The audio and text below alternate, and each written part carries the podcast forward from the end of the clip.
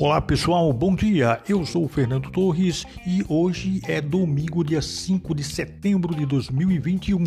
Começa mais uma edição do seu Recife em três minutos, hoje abordando assuntos, ocorrências vindas do sertão do estado.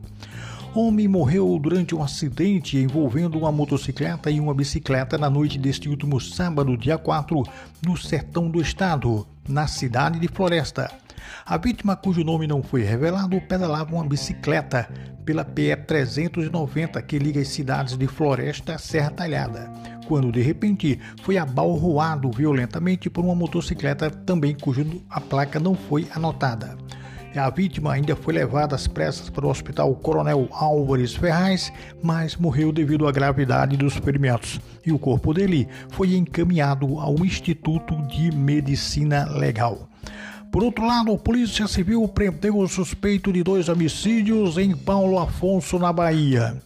Carro roubado há quatro anos em Minas Gerais é recuperado em Salgueiro, sertão de Pernambuco. E dois homens foram presos, suspeitos de estarem com quase quarenta e cinco quilos de maconha em Belém do São Francisco.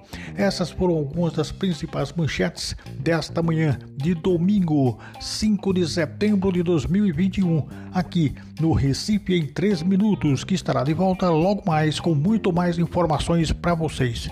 Bom dia a todos!